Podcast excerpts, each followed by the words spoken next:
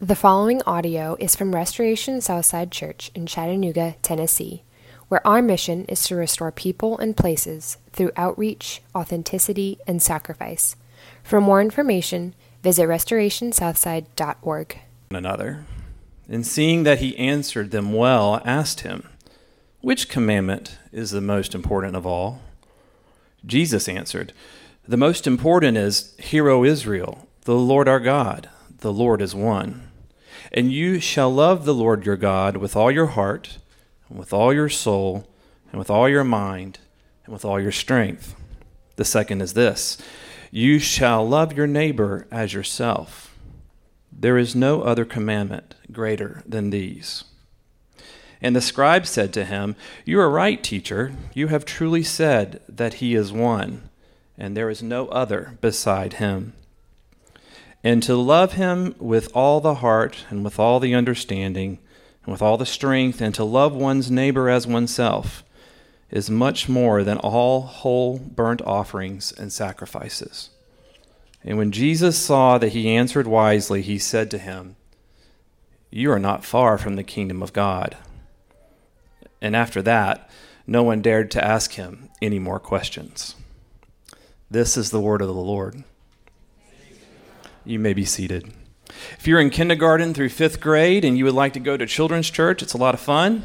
Please join our volunteers by the Kids Zone sign there in the back. And if it's your child's first time in children's church, please go with them so we can get them checked in. Thank you.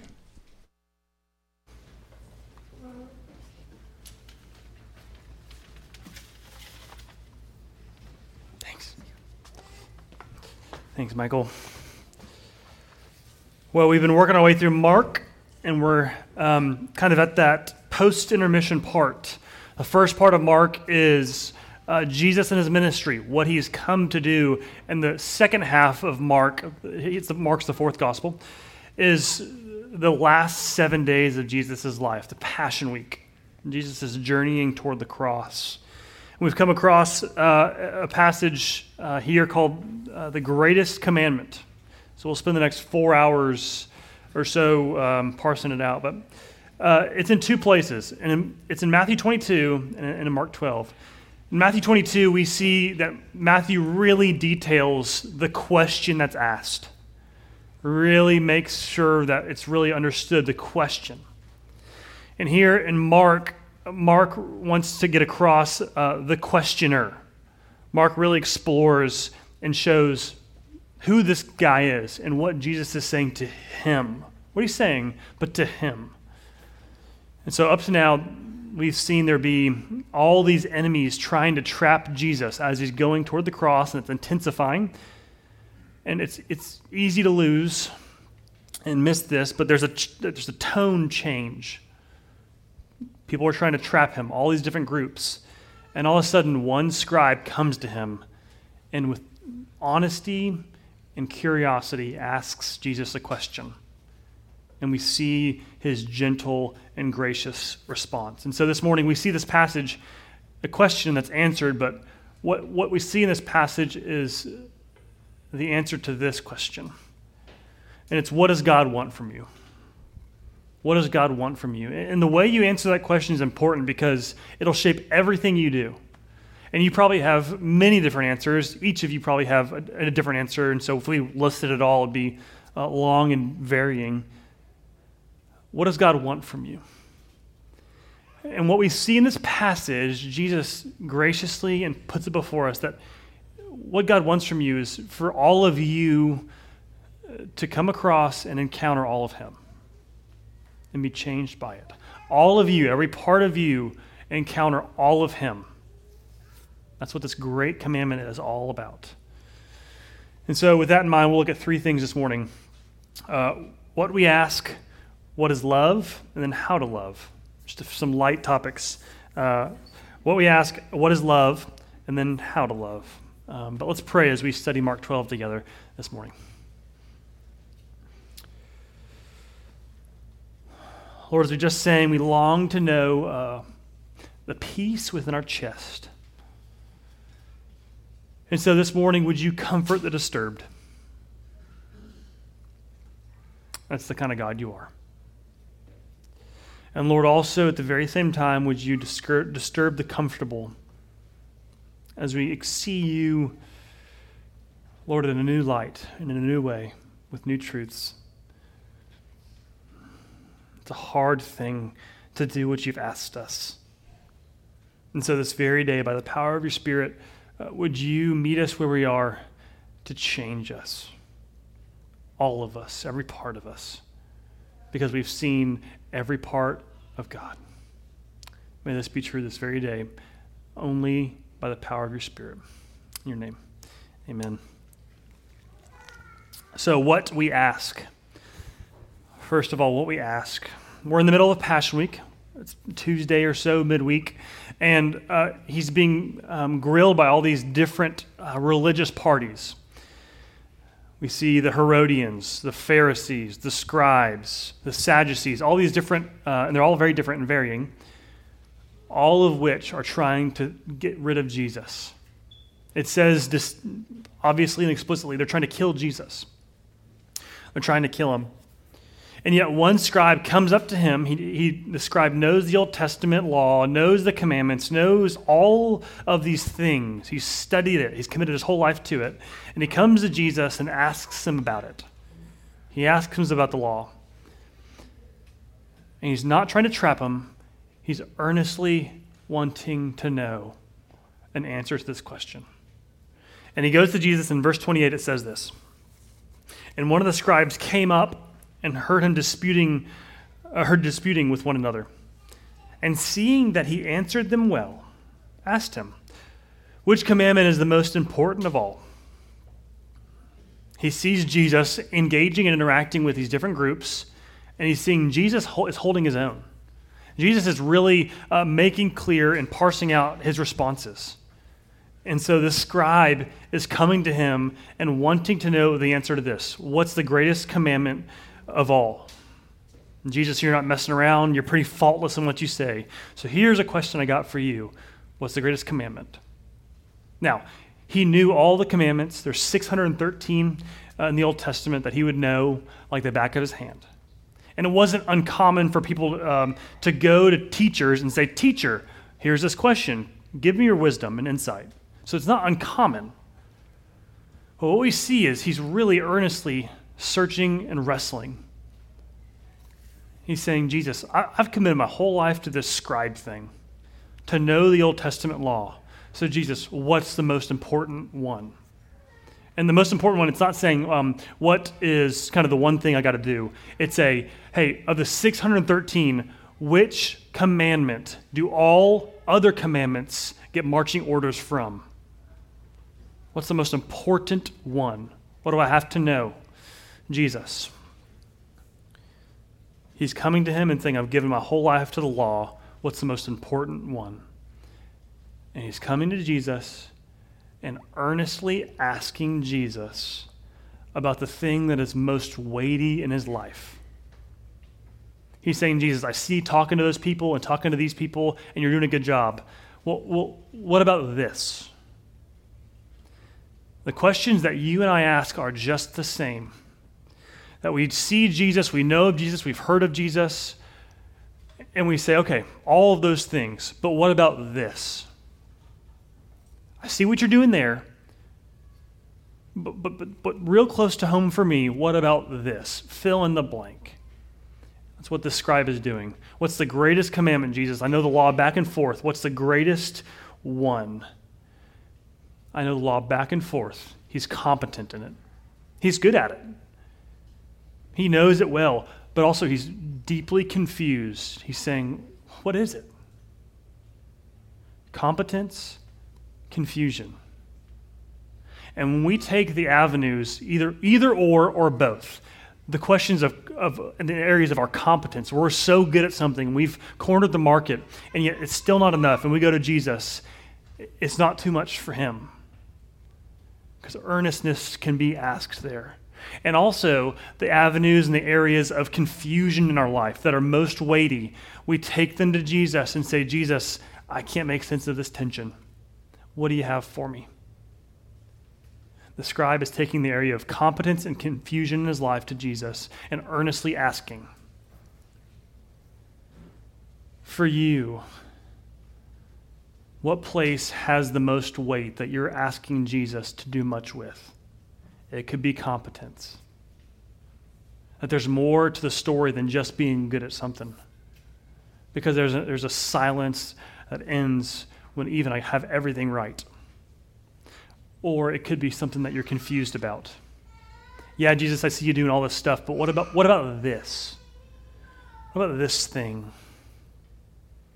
He's asking Jesus, and I think we all, in all of our questions, are asking Jesus, Are you really who you say you are? Are you enough? Good enough, big enough, powerful enough, whatever it may be, are you really who you say you are? That's what he asks, and in a way, it's what we all ask. And a quick side note He's going to the cross, Jesus is, in the Passion Week. And up to now, he's been uh, berated and trying to be entrapped by all these people who are against him and trying to kill him. And all of a sudden, a scribe comes up and he asks an honest, searching, earnest question. And how does Jesus react? Graciously, slowly, compassionately when he's sought after with earnestness and honesty, the only way Jesus knows how to deal with you is with compassion and genuineness and slowness and gentleness. What areas of life is that? And you're longing to hear King Jesus say to you an answer that's all those things slow, gentle, and compassionate. The story goes on. We ask questions of the most weight in life that we want Jesus to clarify and clear up. But there's more to it in the story. Uh, and we see, um, yes, we ask those questions, but, but, but what is love, right? What is love? What is love? The scribe is genuinely asking for understanding. And he says, What's the greatest commandment? And Jesus says, This response The most important is this Hear, O Israel, the Lord our God, the Lord is one, and you shall love the Lord your God with all your heart, all your soul, with all your mind, and all your strength. The second is this you shall love your neighbor as yourself. There is no other commandment greater than these. What's the single greatest commandment, Jesus? And he says, two commandments. And he fuses them together. And he says to love the Lord your God with all your heart, soul, mind, and strength. All right? It's this Old Testament passage in Deuteronomy 5 called the Shema. And if you were an Israelite, you would say that right when you woke up. You would say it but when you went to bed, and a lot of times in between. Right? It was just woven in the fabric of societal life for the Israelites. That very saying. And he takes that, loving God, and he fuses it with Leviticus 19, a whole entire chapter dedicated and detailed with what you are to do in loving a neighbor. And Moses, in that, is writing in Leviticus 19 hey, you, people will know that you belong to God when you do these things for your neighbor, and it's going to cost you something. I heard one person say, you know, this Christianity is hard, it's hard to believe. It is. But, but a little insight from this passage that there's, there's a great deal to it and depth to it is that it always has uh, the outsider in mind. Yeah, you should love God. And wherever you love God, love of neighbor will follow. And yeah, you should love your neighbor. And wherever you love your neighbor, love of God should be there too. They're, they're, they're right, they are tied together, fused together. They're inseparable. And it's the Christian greatest weapon is to love God and to love others. That's, that's the playbook, right? You know, in college football, yesterday started, um, but they have, coaches have those big old plastic laminated sheets and they cover their faces with it when they say something or they just, it kind of wiggles. The, the Christian play sheet is this love God, love neighbor. That's it. That's what Jesus is saying to them. And here we see the response of the scribe in verse 32 and on. It says, And the scribe said to him, You are right, teacher. You have truly said that he is one, and there is no other beside him. And to love him with all the heart, with all the understanding, with all the strength, and to love one neighbors as oneself is much more than all burnt offerings and sacrifices. And when Jesus saw, he answered wisely. He said to him, You are not far from the kingdom of God. The scribe has this light bulb moment. He realizes everything Jesus has said is true, and all of that is better than anything he can do in this sacrificial system. He's saying all this religious stuff is simply attesting to you in a relationship with you. And Jesus says, You're so close. You're not far from the kingdom. To understand that is to understand the kingdom. What's this kingdom all about? It's about love. This kingdom's about love. Now, it's a slippery word, it's a slippery thought, so we really need to parse it out to make it really grounded and calibrated. So we need to answer why this love thing is so important. And it's so important is because we're built to be lovers. I will say for myself, and I'm sure you would maybe resonate, Uh, I'm at my worst when I'm a bad lover, or I'm a bad lover when I'm at my worst. Meaning, I love things improperly, too much, too little. I love myself improperly, too much, too little. Whatever it may be, when, when there's discalibration in my life, it usually attests to what I'm loving and giving myself to. And it's because we're built to be lovers. We're built to give ourselves in relationship and to receive in relationship. We're built for that. You are hardwired for that. And we're meant to plug our existential umbilical cord into something. And things go awry when it's we try and just try different outlets. Now, you don't just walk up to something and say, I would like to love you today. I wish it was that easy. But um, it's more nuanced and it's deeper. And in fact, the places you go for longing and love uh, tell a deeper story because it's saying, I've got this itch I want scratched, and it seems like this is promising. We're built to be lovers because we want something. And one theologian said this James uh, K.A. Smith said this. He said, You can't not love. It's why the heart is the seat and fulcrum of the human person, the engine that drives our existence. We are lovers first and foremost. You are what you love because you live toward what you want. We become what we worship because what we worship is what we love. As we've seen, it's not a question whether you worship, but what you worship. We can't not love something as ultimate.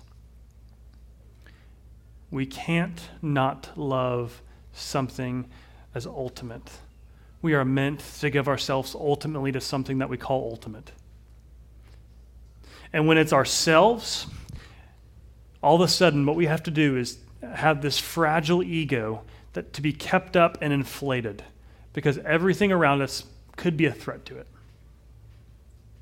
We could love others, and there's all of a sudden uh, ultimately love others, and there's, there's this pressure and weight we put on them.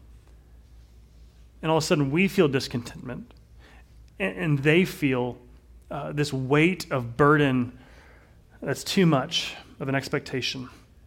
We could love what we do, our career, our work ultimately, and all of a sudden see everyone around us as simply um, pawns in the machine and a threat to us on the ladder. We could love money ultimately and yet never have enough. Experience, if you're like me, experience ultimately, and just be waiting as you're living in between each mountain peak. It could be a claim where you're obsessed with hearing others say your name. We're meant to ultimately give ourselves to the thing that we call ultimate. It's, it's how you're built. There's no way out of it. Sorry. We long to give ourselves to something to get something in return. And when we look and hear about this love thing and this worship thing and giving ourselves to something thing, we often uh, have this tendency and temptation to oversimplify what love really is. If we are lovers, what's love? And we often oversimplify it. And we call, if you, tomorrow night, if you watch The Bachelor, you'll know this. You, you'll see that uh, love is pretty equated with affection. right? If, if there's affection there, you're probably going to go the distance in the show. We can talk later about this. But um, when, we, when we equate love, the definition of love, solely to affection and emotions and experience, all of a sudden, when that's not there, we'll wonder do we really have love from another? When we're void of experience and emotion and connection and affection. Sometimes we oversimplify and have this temptation to say that love is assurance. That if I'm safe and have locked a, a, partner down, a deal down, that, that if I've locked it down, nothing can take it away, I'm safe. But all of a sudden, that's stripped this emotional side away. Because you're meant to feel and experience and know and be known. And maybe there's, you think that uh, there's this uh, tendency and temptation to oversimplify that love is abundance, that you need to get what you want and, and have it at your speed and have this kind of a la carte buffet style. Uh, that's what love is. And all of a sudden, that turns into um, Charlie in the Chocolate Factory, Augustus Gloop, right? Just shoving his face with whatever um, sucrose, glucose thing he can find. The love that Christ is talking about here, it has affection, emotion, and experience. It does. The Christian life has that. The love he's talking about has assurance and security. The love he's talking about has abundance. He said, I've come to give life and life abundant. It has all those things, and it is all those things after the fact of allegiance. Jesus is saying, to love me is to give all of your life to me. And then you'll know fully all of these things. What does God want from you? All of you to experience all of Him. And that's why he says to this scribe who's like nodding along and saying, You're right, Jesus, you're saying the, the right things. Like uh, to love God and to love neighbor is better than any sacrificial religious stuff I can do. You're so right. And he says, You're not far from the kingdom. He doesn't say you're in the kingdom because the difference is he hadn't quite said, I'm all in. You have everything of me.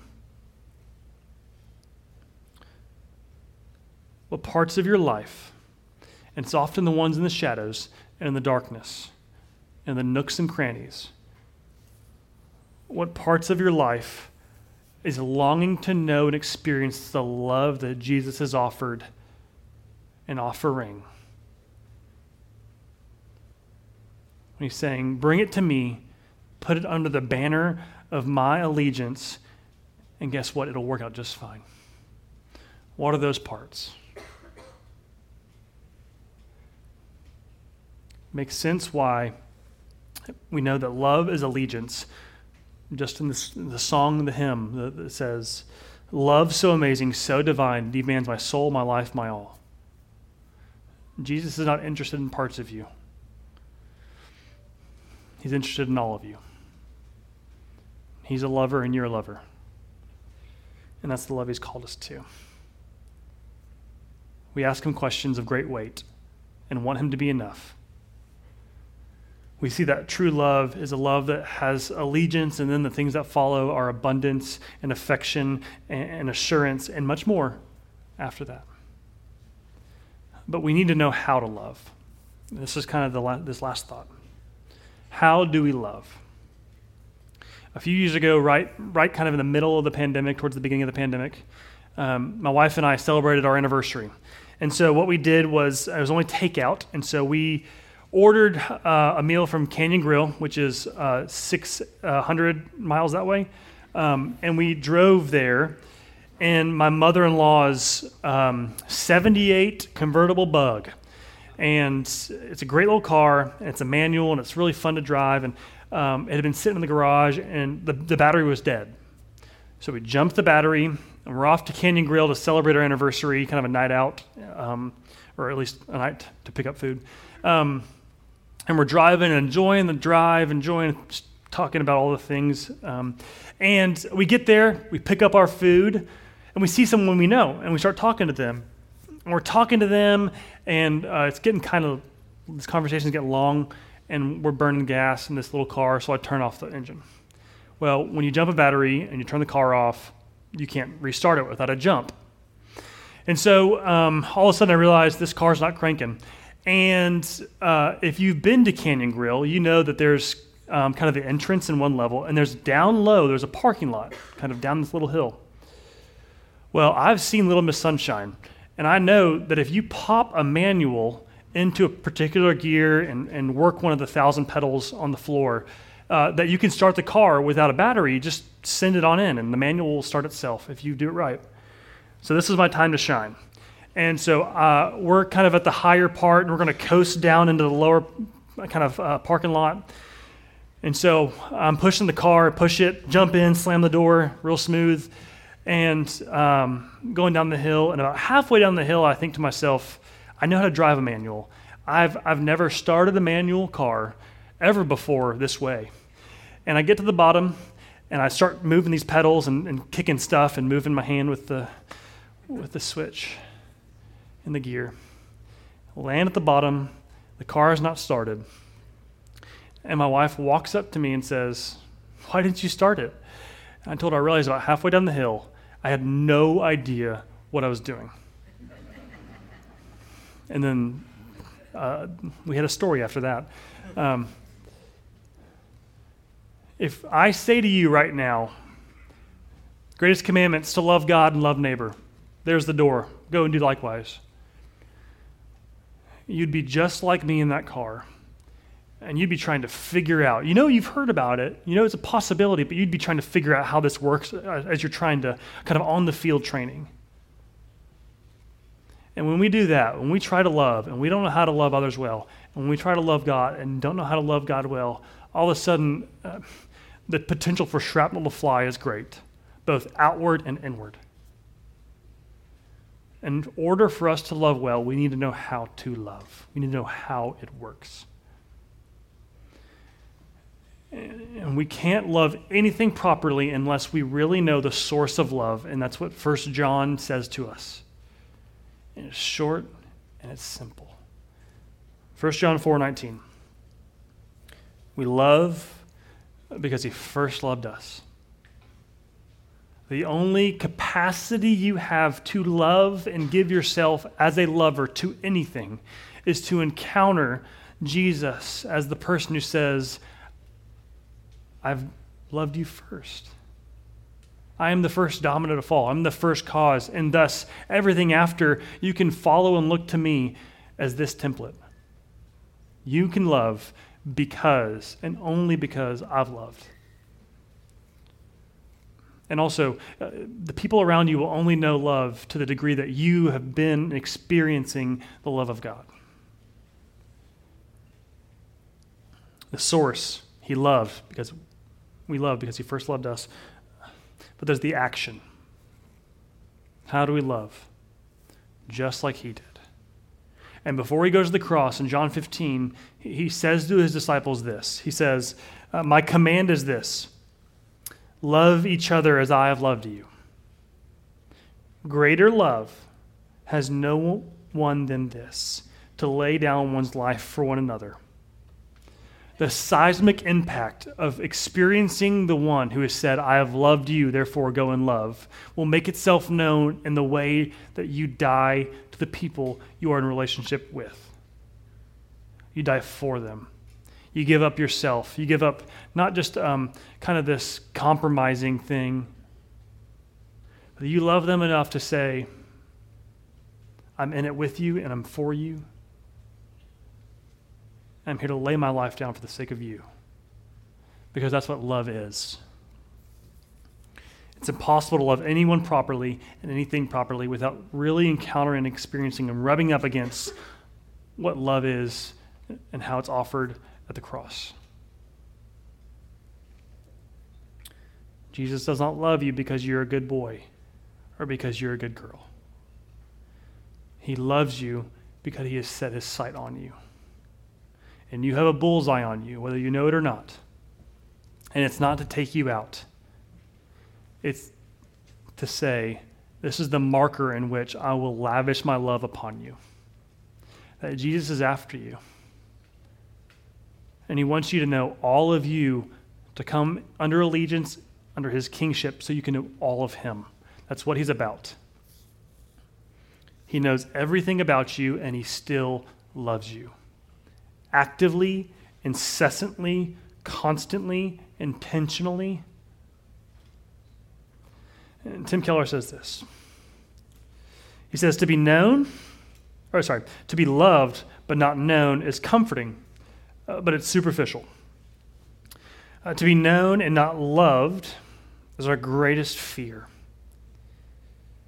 But to be fully known and truly loved is, well, a lot, by, a lot like being loved by God. It is what we need more than anything. It liberates us from pretense, humbles us out of self righteousness, and fortifies us for any difficulty life can throw at us. What's he saying? When you're known by a lover and loved by a lover, that's when you're most full and satisfied. That when someone knows you, they don't know all of these liabilities about you and thus not love you. And the scandal of the gospel is that Jesus knows everything about you, every single part of you. He knows every single part of me. And yet, what happens after that? He chooses to go to the cross and say, I love you, and I know you so much to the point where I will no greater love than this. I will lay my life down for you. He's a lover that pays the debt of the one he's trying to love. He's a God who says, Here's how you love.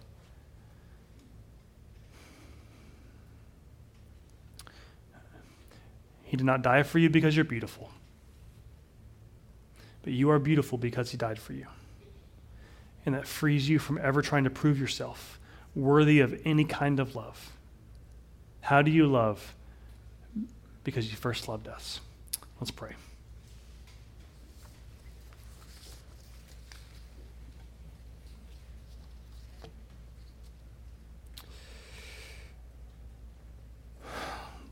Lord, speak uh, to our hearts, only in a way that you can, the truth of the fact that you have asked us to love you with an all encompassing love and love our neighbors uh, in light of that.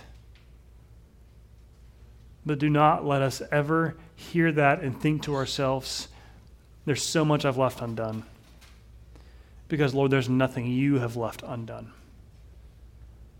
So, this very day, may the scandal of your love uh, prick our hearts when we look to you and bring you earnestly the things that are waiting our life as we long to experience you and the freedom you offer. We pray, Christ, in your name. Amen. Of your love, uh, prick our hearts when we look to you and bring you earnestly the things that are waiting our life as we long to experience you and the freedom you offer. We pray, Christ, in your name. Amen.